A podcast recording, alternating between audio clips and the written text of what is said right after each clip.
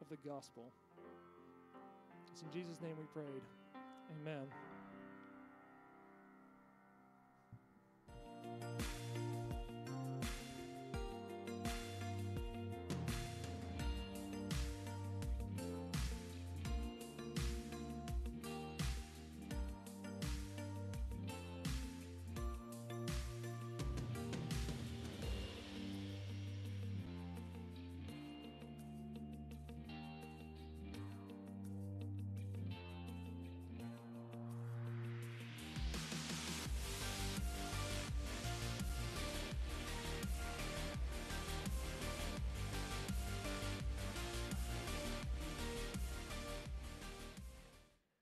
Good morning. It's good to see you.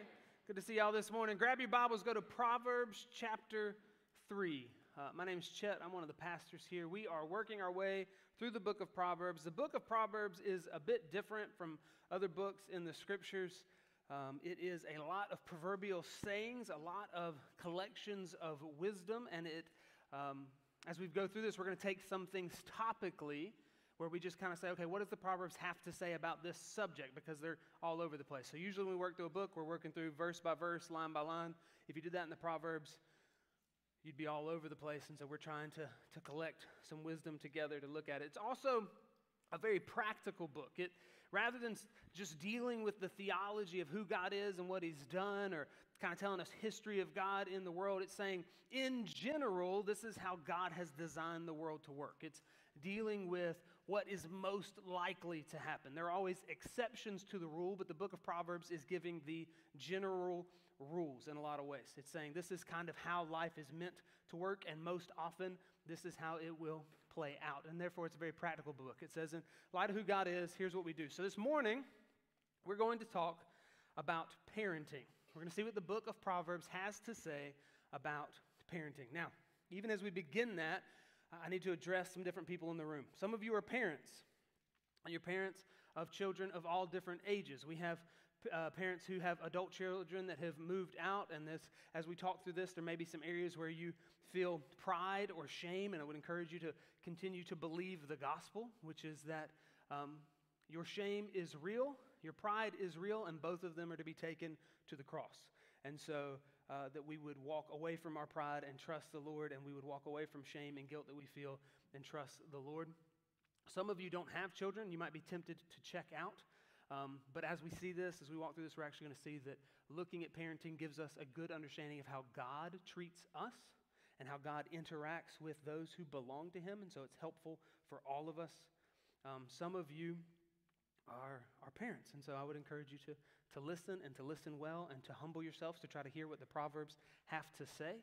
And all of us may be tempted to go, I'm so glad these other people are here so that they can learn about how to raise their children.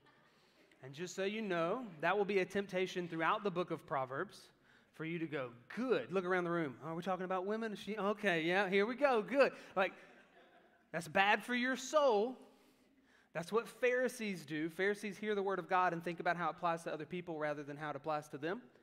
And so I would encourage you to, to fight that. But we're going to look at parenting today from the, the Proverbs. We're going to uh, spend most of our time in chapter 3, but we will jump around and we'll put those on the screen. Uh, I remember my first son was born six years ago. You go to the hospital, you, you have the baby. I mean, I don't, but I was there. Uh, still traumatizing experience for me. then they just give you the baby and send you home like you're ready to take care of this thing. There's no real instructions other than don't shake it. And that's it. They make you watch a video, sign a certificate, and they just send you home. Um, and it's stressful. I remember uh, being going to the to the grocery store and just feeling overwhelmed that we had to take this thing and keep it safe and help it grow. And I I just was I was in the the grocery store. And I just remember walking around being like, I don't know if I can handle this. I don't. And then I just began to look at the people around me and I thought, well, they all used to be babies, and they made it. I looked at one guy and I was like, I bet his parents were idiots wasn't really based off of what he looked like, but I was really tired. I was just making myself feel better. But the truth is, children grow up And that's part of what the Proverbs wants us to see that you are training and equipping and helping them grow into something. And whether you're doing this intentionally or unintentionally, you're doing this. You're training, equipping them, turning them into something. And so the Proverbs is going to help us know how to go about this, what we're supposed to train them into, what we're supposed to pull them into, and then some, some basic practical tips on as we do this, some tools to help us do it. So let's pray, and then we'll look at this together. God, we thank you that your word gives us wisdom here. Um, there are a lot of competing bits of wisdom when it comes to how to raise children. From what we read, um, to what people have told us, to what we see other families doing, to what our moms and dads and grandparents tell us that we ought to do or that they did with us. And we just pray, Lord, as we study the word, that we would grow in practical wisdom on how to parent and that we would grow in a gracious understanding of how you treat us through Christ in love um, as you father us. And so we thank you and we praise you in Jesus' name. Amen. Proverbs 3 says, My son, do not forget my teaching, but let your heart keep my commandments. For length of days and years of life and peace they will add to you. So we're kind of looking sideways at this. There are going to be some direct commands to parents, but right now we're just looking at a parent addressing a son and saying, Don't forget my teaching, let your heart keep my commandments. And there's a basic assumption here that I think we need to address. The Proverbs believe that children have parents for a reason. I watched a, a bit of a nature, a nature documentary and there were these eggs that hatched and these lizards popped out and they had like 10 seconds to orient themselves to the world before snakes were trying to eat them. That was it. 10 seconds. Hope you like the world. Put your big boy pants on. Time to go. I told you this a second ago but i have a child that we've had for six years he's not even remotely close to ready that lizard had 10 seconds but the reason God gives children to parents on purpose, children need parents. They need teaching and commandment, they need training. There's this current philosophy that, that you have an inner child, that you were born pure and good, and that the world messed you up. Your parents messed you up. Society messed you up. People impose things on you. And so that the role of parents now is to, to protect the child, but then to stay out of the child's way to, to help the child find themselves and blossom into whatever they're going to be. Well, Proverbs tells us what they're going to be fools. Proverbs 22 15 says, Folly is bound up in the heart of a child, but the rod of discipline drives it far from him. Proverbs 29 15 says, The rod and reproof. So, so a form of corporal punishment, and we'll get to that later, and reproof, which is verbal correction, give wisdom but a child left to himself brings shame to his mother. That we are to train and equip. Proverbs 22 6 says, Train up a child in the way he should go. Even when he's old, he will not depart from it. That we're to train children, that we're to be taking them somewhere, that we're to be equipping them and moving them in a direction, that they need help to get there. And then it says this we're to train them, we're to, to help develop them and send them out, that they need parents for a reason. And then it says that they may go. The part of the purpose behind parenting is that your children would go. And some of you have teenagers and you're like, yes and amen, go. My mom said the Lord made teenagers annoying on purpose so that you'd be ready for them to leave. No need for amens on that, just keep it to yourself. But that part of what we're doing in parenting is equipping and training them to go. We're helping them grow. I went with my dad to his, uh, he was in his garden and he was showing me what he had planted. And he said, This is lettuce, those tomatoes, those cucumbers. He didn't say, That's a little green thing. That's a little, uh, some sort of leafy green thing. That's a leafy green thing. They were. There was no cucumbers or tomatoes there. There was going to be cucumbers and tomatoes there but he knew what he was growing.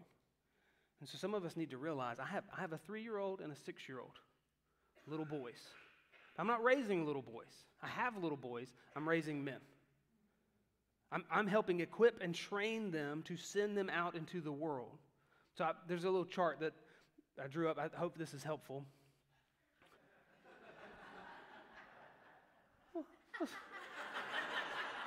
this chart is not a joke. You have responsibility on this side. The blue line is the parent, the red line is the child, and this is time. At the very beginning of life, the parent has all the responsibility, or 90% of the responsibility. Like when they're first born, the parent is solely responsible for the life of this child. I have a, I have a two and a half year old, three year old. He every once in a while will go, Ma, milk. okay. He cannot go to the store and purchase milk. He cannot once we've done this, get it out of the refrigerator. If I got the thing out of the refrigerator and handed it to him, he could not pour it into a cup. Most of the responsibility is on us. The one bit of responsibility we've given him is repeat after me May I please have some milk? Because ma, milk, isn't getting milk. But then we keep going. The child gets a little bit older, and you start, the, the child has more responsibility, uh, more ability to make decisions. Maybe they still have a bedtime. And maybe they get to choose kind of their haircut, but it's inside of a range. They get to choose kind of how they're going to dress, but no, young lady, you are not leaving the house in that outfit. She found a guardrail. There was something you'd put up that was like, no, we've reached the level where my responsibility comes back in, and no, thank you. Go back upstairs. Like, but you're equipping and training them so that when they become, when it's time to send them out, it keeps going. But by the time it's time to send them out, they're ready. They have the responsibility to handle going out. Now, some of you, you've been in life, you've seen this. You watch parents who gave way too much responsibility to the child way too early. 10 and 11 year olds getting to make too many decisions. And there's foolishness in their heart, and so they're making the decisions that a 10 and 11 year old would make.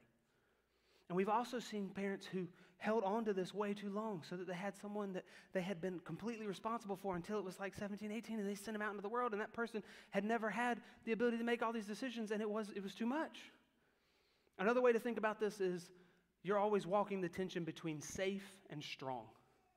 Am I making my child safe, or am I making my child strong? You start off leaning real hard on safe, but by the time you're sending them out, you need to have made them strong. And so this is general. We're training them up so that they might go.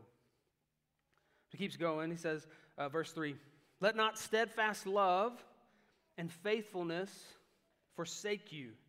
Bind them around your neck, write them on the tablet of your heart, so you will find favor and good success in the sight of God and man. I love verse 4 so that you will find favor and good success in the sight of God and man. He started off with Remember my teaching and my commandment. Remember the coaching I gave you, the things that I taught you about the world, and remember the, the rules I gave you, the commandments I gave you, the, the structure we put around you. And then he gets to here and says, or she does, we don't know, it just says my son. So you will find favor and good success in the sight of God and man. Oh, I hope that's true for how I raise my sons. I hope I can look, to, look at them and say, hey, if you follow what I told you, if you listen to me and the rules and the commands I gave you and the wisdom I gave you, you'll find favor and good success in the sight of God and man. That the purpose behind parenting as we train and equip them is for their good. Parents, this is important. It's not for your good. It's not for what's easiest right now. That often is in direct contradiction to what is good for the child. It's not for what I'm most like, so whether or not they're embarrassing me or getting on my nerves. It's what is good for them that if they follow this, they'll have favor with God and man. Let's look at the favor with God part, uh, the favor with man part first. The favor with God comes first. We're going to spend a little more time on it. But we're going to do the favor with man first. There's this idea that you would go and have favor with man. That's part of the reason you're raising your children is you want them to be able to go keep a job, have relationships, communicate clearly to people, have boundaries, be able to have real friendships that can last through something, learn how to argue, learn how to control their anger. You want them to have favor and good success with humanity. This does not mean that they would base their whole life off of whether or not people like them. You're not teaching them that the, the approval of people around them is what they set their hope on, but you are teaching them to live around other humans. That's part of what we're supposed to do. The, uh, there's a clinical psychiatrist. We're going to read two quotes from him today. His name is Jordan Peterson. And he's just approaching this at a very practical. His, his philosophy behind parenting is you help them fit into society. And I think this quote is helpful. He says this He says, You shouldn't have a ton of rules for your children, but here are some suggestions on things you should teach them. Do not bite, kick, or hit except in self defense. Do not torture and bully other children so you don't end up in jail. Eat in a civilized and thankful manner so that people are happy to have you at their house and pleased to feed you. Learn to share so other kids will play with you. Pay attention when spoken to by adults so that they don't hate you and might therefore deign to teach you something. Go to sleep properly and peaceably so that your parents can have a private life and not resent your existence. Take care of your belongings because you need to learn how and because you're lucky to have them. Be good company when something fun is happening so you're invited for the fun uh, act or behave so that other people are happy you're around, so that people will want you around. He says, A child who knows these rules will be welcome everywhere. Now, the responsibility of that is on the parent, not the child. And part of the way you're gracious to your child is that you train them so that the rest of the world smiles at them and enjoys them. Because it's not a child's fault if everybody in their life looks at them like this because they're, they hadn't been taught. You want to send them out into the world where you've equipped them to, to be able to fit in. Now, that's not the sole goal, but that's a helpful thought. That you would help move them into a world where they can have favor with God and man as they get older. This is learning how to keep a job, learning how to work, learning how to labor, learning how to keep your mouth shut, learning when to speak, when not to speak, learning not to uh, domineer a conversation. You're helping train and equip them, which takes constant teaching and correction. It takes commandments and wisdom, which means you need to know wisdom. As parents, we need to grow so that what we're teaching our children makes sense and is helpful, is biblical and godly. He says this. So he says that you'd have favor with God and man. He keeps going. He says, Trust in the Lord with all your heart do not lean on your own understanding. In all your ways, acknowledge him, and he will make, your, make straight your path. This idea that you would have favor with God, that you would know God, that you would enjoy God, that he would bless and work in your life. And he says, trust in him with all your heart. See, as parents, you need to know the Lord so that this just pours out of you, so that you can say with credibility, trust in the Lord. Lean not on your own understanding. So they've seen this enacted and lived out. That's what Deuteronomy 6 gets at, where it says that when you rise in the morning, when you sit down to eat, when you walk in the way, when you go to bed, that you would teach your children about the Lord, that it would be the normal part of life, that it wouldn't be set aside for a certain part of the day. Yes, you can have intentional time where you set aside, we're going to read a Bible story, we're going to talk, we're going to pray together, but that you would so know the Lord that this pours out of you as you walk in life with them that you would train them to trust in the Lord with all their heart, that they might grow to love the Lord. And isn't this what you would want as a Christian parent? That you would walk with your children and help easily transition them into walking with the Lord. That that would be the hope. Now, again, this doesn't always work out the way we want it. That train up a child in the way they should go, and when they're old, they won't depart from it is a general rule. It's, a, it's a, something to be aimed at. But it doesn't necessarily work out that way. We also get in the Proverbs that fools don't listen to their parents. So the parent was saying stuff, the father was giving instruction, but they wouldn't hear it. But this is the hope. Says, Be not wise in your own eyes. Fear the Lord and turn away from evil. It will be healing to your flesh and refreshment to your bones. Do you model that for your children? That you're not wise in your own eyes, that you fear the Lord, and that you turn away from evil? That you turn away from sin, that you repent in your sin, and that you help walk them towards the Lord? Jump down to verse 11. It says, My son, do not despise the Lord's discipline or be weary of his reproof. For the Lord reproves him whom he loves as a father the son in whom he delights. There's this picture of the way God treats us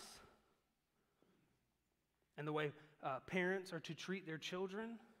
I don't know if you know this, but parents, you work as a functional stand in for God. Your children cannot understand the concept of God when they are young. They're growing. You're trying to teach them, but you're functionally standing in that place so that they can understand this. And if you've grown older and you've begun to follow the Lord, you know this because some of you had very distant, cold, aggressive fathers, distant, cold, aggressive mothers, and it was hard to pray to the Lord. It was hard to understand how He would react to you in your sin. Some of you had overly encouraging parents, and it was hard to see how God could be strict against sin when you had been taught that what freedom was the primary goal of life. And we had to grow in this, but the hope as parents is that we would walk with the Lord and walk with our children, that we would hold their hand until it was time to hand their hand to Jesus.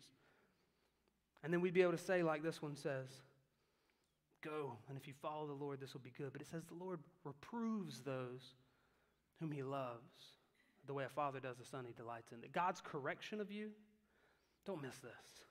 God's correction and conviction of you is because he loves you. Thank God he loves you enough to not let you feel okay with your sin, to press you on it, to tell you to repent, and to when you won't repent, get you caught. Because he loves and pursues delight. So he says, Don't despise the Lord's discipline or be weary of his reproof. And those are two tools this idea of correction and guidance, that parents have an idea of where they're taking their children, and that we're walking with them in correction and guidance. And so I want to see that's our goal to have children that grow up, love the Lord, and exist in the world well. That's a good basic goal. they have favor and good success with God and man, that you're taking them to that place where they're ready to do that. And the way that you get there is discipline and reproof, correction, teaching, commandment. Discipline does not just mean the negative side of it, it does not just mean a switch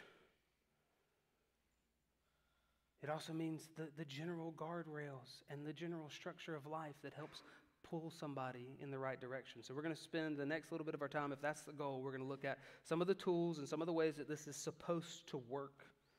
So, godly discipline has direction. We've been talking about this, but that's a general rule that you need to understand. If you're going to raise children with godly discipline, you have direction. You have something you're working them towards, and you have things you're working them away from. And in some ways, you, there's a map towards good relationship to the Lord, good relationship in the world, able to exist and function in the world, and you're trying to cut off certain avenues to help get them that way. It's intentional for their good. This is what God's doing, where He corrects us and pulls us towards good. And so you need to have a general idea,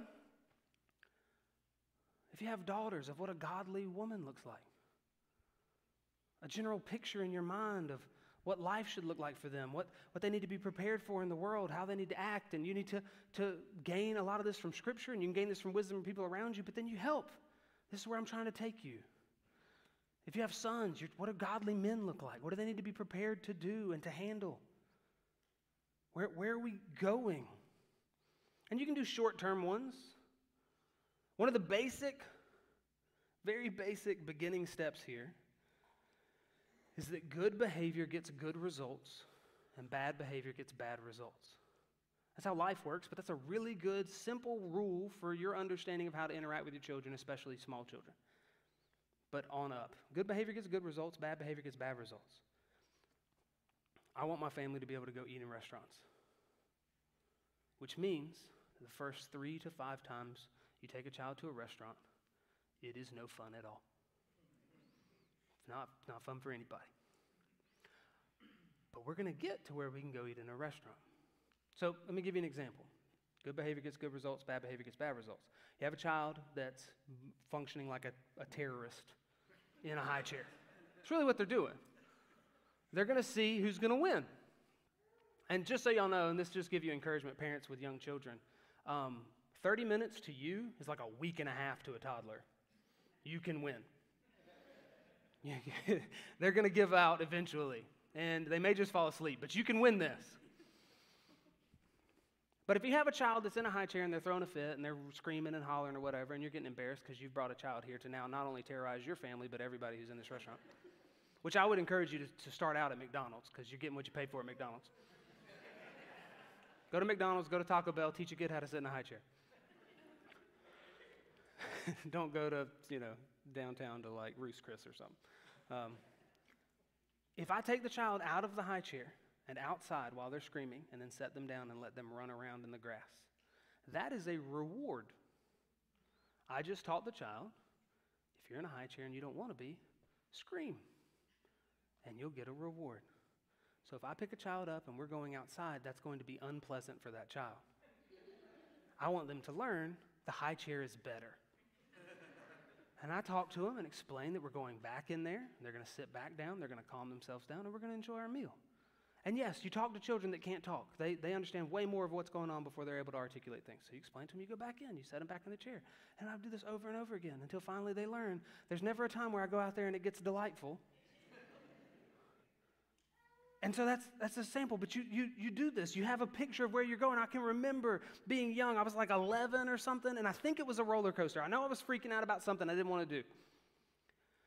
And I gotten scared, and I was just like, I can't, I don't know, I don't, I can't, I can't do this. And my dad, he didn't grab me and say, roller coasters are fun. You need to be able to learn how to ride a roller coaster. He didn't look at me and say, this is fine. If you're scared, you can stop. Now, I'm sure some parents have done that, and I'm not saying this is wrong. I'm saying my dad had a picture in his head of where he was taking me, and he did this my entire life. He grabbed me and looked at me and said, Let me explain something to you. Are you scared? Yes. Okay. Well, you have to learn how to control yourself in the midst of your fear because one day you're going to have a family and you're going to have children. You're going to wake up in the middle of the night and your house is going to be on fire. And you're going to be scared. Now, are you going to freak out and say, I can't handle this, or are you going to go save your children?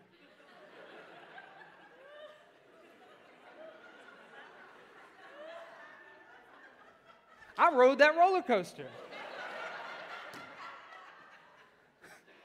to save my future unborn children. Now, am I a hero? Maybe. He did this in all earnestness. He was not trying to manipulate me. He had in his picture of a place that he was taking me, and he did this all the time with us. He had in his head, I want you to be able to control your fear and be able to move and act. He wanted me to grow up, and I'd learned at some point if I follow this man and keep doing what he's doing, if I listen to him and obey, eventually I'll be able to hold down a job. I'll be able to fight a dog. I'll be able to handle, like, he, he was going to train me, be able to pick up a snake, whatever. Like, he's going to coach me up on things to do in life. Do you need a picture in your head and you need to help your children get there? So, godly discipline has direction. Godly discipline is loving. Godly discipline is loving, that you do this because you love your children. Proverbs 13 24 says, Whoever spares the rod hates his son, but he who loves him is diligent to discipline him. Now, culturally, this feels backwards to us, so we got to take just a second to talk this out. Whoever spares the rod hates his son, but whoever loves him is diligent to discipline him. That word rod means rod. But there's a caveat I'm going to explain in a second. But it does mean rob. Proverbs 26 3 says, A whip for the horse, a bridle for the donkey, and a rod for the back of fools. They, used to, they caned people. They didn't do as much with jails. You did something, they hit you with a stick. It says that it helps. The Proverbs tells us this is good for people. It also functions in the way that the New Testament talks about the government has the sword. This is, a, this is a helpful thing to understand. The government has the sword, which means the government has the military, the government has the ability to enforce the, the regulations that it gives us. It does not mean that the government always uses the sword. Yeah, I was late on my taxes, so the IRS stabbed me. That's not how it works.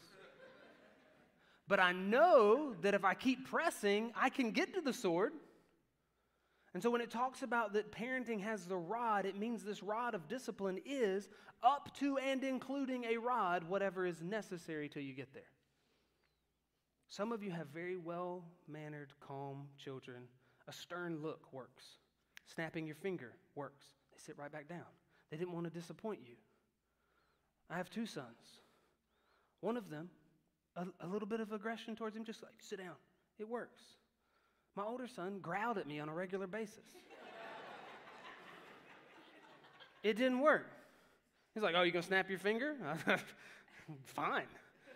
I can throw a train. Now what?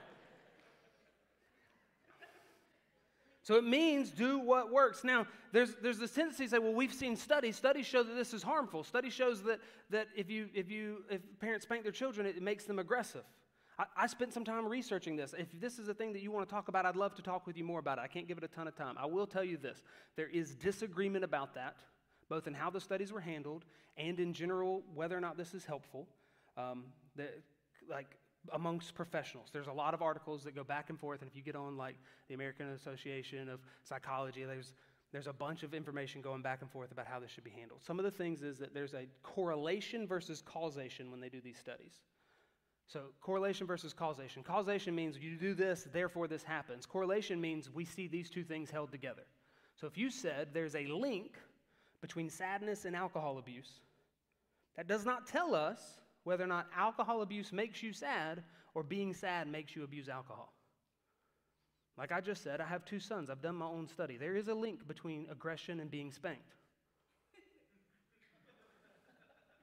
There just there is in my house. It's not necessarily that spanking made one aggressive. It just is it doesn't necessarily prove that. Now it could, but there, there's some the studies are still out on this. There's also a thing about magnitude, which is how big of a deal. I read an article that said that studies show that um, corporal punishment uh, increases the rate of um, when children grow up uh, in mental disorders and abuse of different substances. And so I clicked on the links and went all the way through. And the study, when it said corporal punishment, included it was children who had, on a regular basis, had been slapped, pinched, pushed, jerked, shaken, spanked. And it was like, hold on, that's a huge category. That's a whole different thing than just what the Proverbs is talking about here. If you think for one second after reading the book of Proverbs, which calls us to be thoughtful, be measured, be wise, be calm. Control your anger. Keep your mouth shut when you're upset. Think things through. If you think for a second that it all of a sudden went, oh, wait, wait, wait, wait, wait, not when you're parenting, get a stick and go to town. Shout, shake, slap, pinch, whatever you got to do. Beat the snot out of those children. You've missed, pro- it's not saying that. It is saying reasoned, measured, gracious discipline for the sake of joy and life and hope for them. I want to read a, a quote quickly from Jordan Peterson about this when he talks about magnitude. He says, What about the idea, he's a, he's a clinical psychiatrist, that hitting a child merely teaches them to hit? First, no, wrong. Too simple. For starters, hitting is a very unsophisticated word to describe the disciplinary act of an effective parent. If hitting accurately described the entire range of physical force, then there would be no difference between rain droplets and atom bombs. Magnitude matters. So does context, if we're not being willfully blind and naive about the issue. How hard someone is hit, why they are hit, cannot merely be ignored when speaking of hitting. Timing, which is part of context, is also of crucial importance. If you flick your two year old with your finger just after he smacks the baby on the head with a wooden block, he will get the connection and be at least somewhat less willing to smack her again in the future. That seems like a good outcome. He certainly won't conclude that he should hit her more, using the flick of his mother's finger as an example. He's not stupid. He's just jealous, impulsive, and not very sophisticated. And how else are you going to protect his younger sibling? If you discipline ineffectively, the baby will suffer, maybe for years. I'm not saying every child needs to get spanked. I'm not saying every child needs to get spanked every time. I think there are spankable offenses and non spankable offenses, and I think the way you go about it needs to be calm and reasoned and in the envelope of love because that's the point. And so, if you'll go with me for a second, that it's not necessarily harmful, the next question is how is it loving? The reason it's loving is that there are real world consequences for sin and foolishness. And they are often delayed, especially for children. Real world consequences for sin and foolishness, often delayed, especially for children. That there are times when some amount of physical force now is helpful to prevent what was going to happen. Uh, we were hanging out with my group. My son, who was two at the time, started running headlong towards a fire pit. I was too far away to help. Another lady jumped up, knocked him to the ground. Under normal circumstances, if my son had just been playing and she had jumped up and knocked my son to the ground, seems inappropriate. Under these circumstances, I was like, good looking out, thanks. she could have gone Cobra Kai on him and swept the leg. I'd have been fine with it. He was headed towards something worse. And this is what parenting is it's bringing in consequences to help train and equip because the future gets worse. If you have a child, it starts young, it goes on, but most of my examples are young because I only have a six year old. We'll talk again in a minute about some older kids, but if you have a child who wants a cookie, they start by pouting We don't want to encourage that behavior. So if a dog bites you and then you give it a treat, you teach it to bite you. So it's pouting, so it's not going to get cookie. Tries whining. We're correcting that as well. Suddenly just decides, let's try domineering. Let's see how this works. So my son would just yell, Give me a cookie. Pause. He's a child. He's trying all the things that he can try to get what he wants. It's not unreasonable. But I can see the future. I know what happens long term, short term, what's going to happen if this works. Short term, he doesn't get to go to the zoo.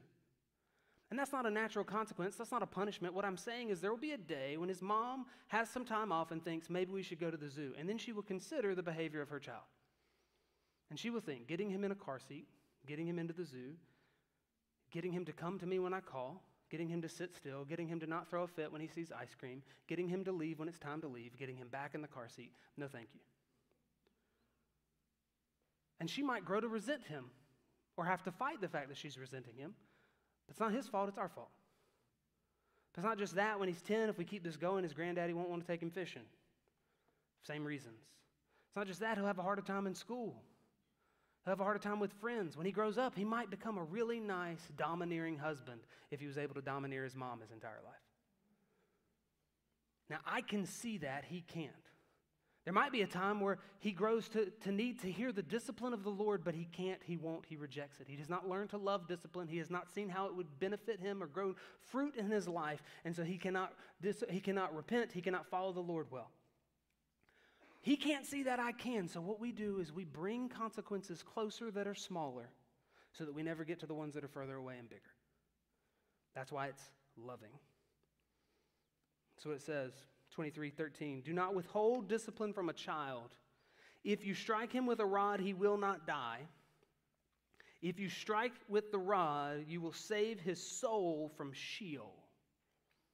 The purpose of parental discipline is not just for this life, but it is for helping them grow to hate sin, to love correction, to love discipline, to see its good in their life, so that they might one day follow and submit to the Lord in obedience that it is loving to do the hard work of keeping your children away from sin and difficulty.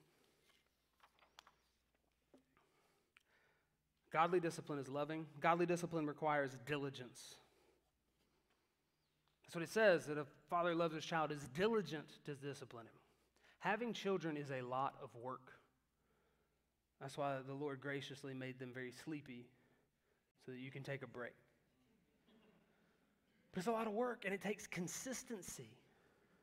And it takes consistency. Parents of young children, it takes consistency in places where it matters, you, uh, where, where it doesn't matter, so that it, it'll be consistent where it does matter. Your, your life with your children should have guardrails, not booby traps.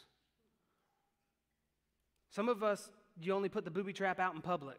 That at home they get to do whatever they want, they get out in public, and suddenly it matters because we're near roads or we're, we're embarrassed because people are around, and all of a sudden you're just like a pit of vipers attacking your child who's very surprised by this because it's never happened before. One of the reasons why my children have to, when, when I start off with little kids, I need come when I call you, sit, stay, roll over. the last one's a joke, but the first one are real. Close your mouth because there's going to come a time when I need all of those.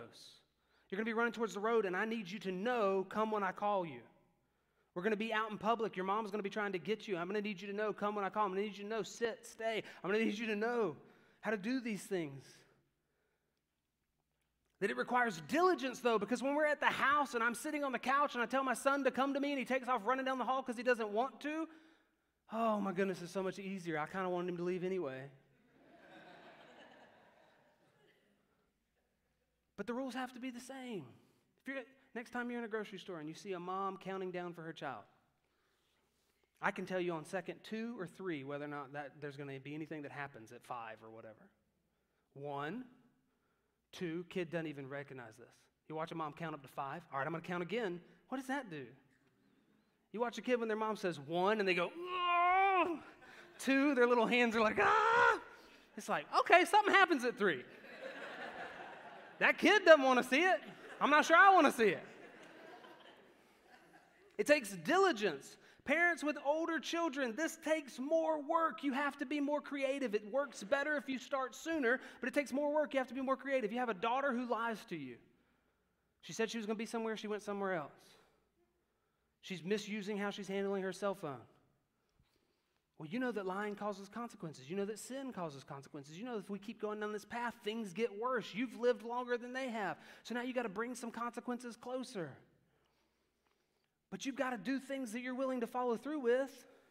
You will never own a cell phone again. It's probably not an appropriate, like, are you going to follow through with that? They, they'll know. But maybe you say, for the next week, you're not allowed out of my sight. Uh, your world's going to get a lot smaller because that's what happens if you lie. Where there's trust, your world's very big. Where there's a lack of trust, your world is very small. So if I'm in the bathroom or you're in the bathroom, you don't have to be in my sight. Otherwise, we're best friends. but you have to pick things you want to follow through with. If you're a parent of little kids and they're acting up at a place, don't yell, we will never return to a park ever again. Is that true? If you don't want to leave the park, don't say, I'll get you in the car right now. Only do that one if you want to leave. Otherwise, sit on your hands next to that tree. Watch other kids have fun. Learn that if you control how you act, you get to have fun too. All right, godly discipline requires diligence. You have to work really hard at it constantly. They have to be the same all the time. It can't be based off of whether or not you're tired, whether or not you've had a bad day, whether or not you're frustrated, whether or not they've pushed you to the limit. And the truth is, consistent discipline on the front end keeps you from being meaner to your children on the back end. That you suddenly jump up and go, I'm sick of you. Well, oh my goodness. No, for real, it's a four year old. And they're just doing whatever you're letting them do. Don't let them get to where you're sick of them. Correct them on the front end so that it's enjoyable. That's the next point. Godly discipline fosters delight. Discipline your son, and he will give you rest. He will give delight to your heart. part of the reason you do this is so that there will be joy. And some of you are disciplinarians. I lean that way. I don't know if you could tell. Some of you are disciplinarians, you've been eating this up. You're like, yeah, say the rod again.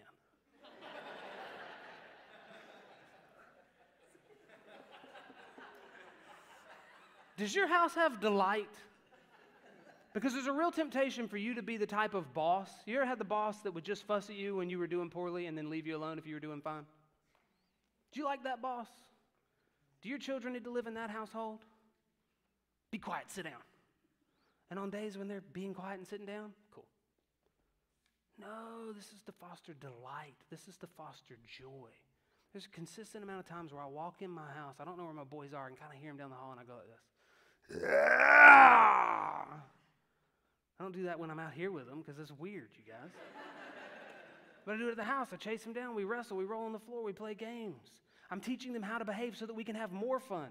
You behave, you learn how to control yourself. We get to play more games. We get to do more things. I help explain this to them the whole time. I don't, you don't just correct to the bad behavior, but you tell them what good behavior gets and you help model it.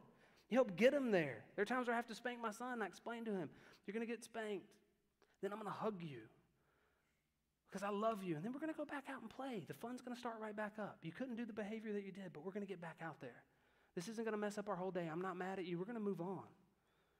There's got to be delight that's what you're pursuing with your children, that they would be enjoyed and that they would enjoy life with you.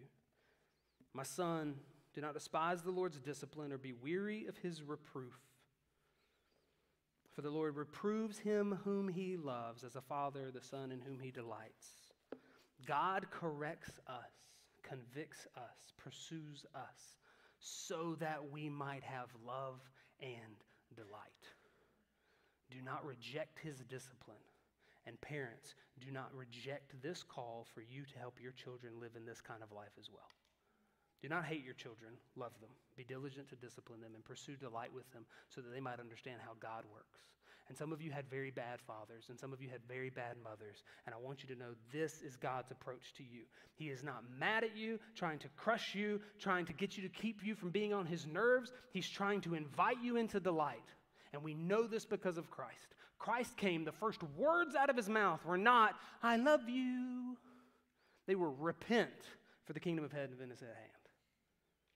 He comes to us and corrects us in our sin and then goes to the cross to pay for our sin and to invite us into joy and delight and love for all of eternity. Oh, praise God that He stands in the way of us in hell.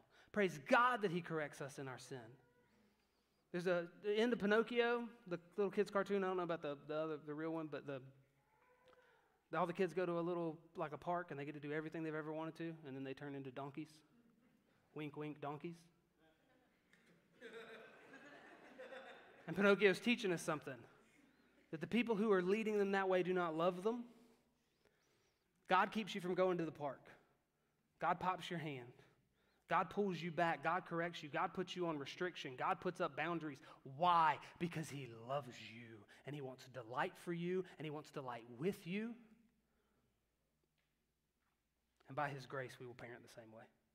The band's going to come back up. We're going to sing and we're going to praise this God who corrects us in our sin because he loves us. We're going to sing and we're going to praise this God who loved us so much and pursued our delight so much that he was willing to die that we might have it rather than what we wanted. We're going to praise God in Christ because he is the one who redeems and loves and pursues. And by God's grace, we're going to grow as parents to love our children with the discipline and the diligence and the grace and the teaching that it takes and the effort that it takes to train them well to, to be able to live in the world God created and to enjoy Him. Let's pray. God, we thank you for your grace. We ask you for your help. We thank you that you correct us in our sin, and may we not hate it, but may we love it so that we might have love and delight and joy with you.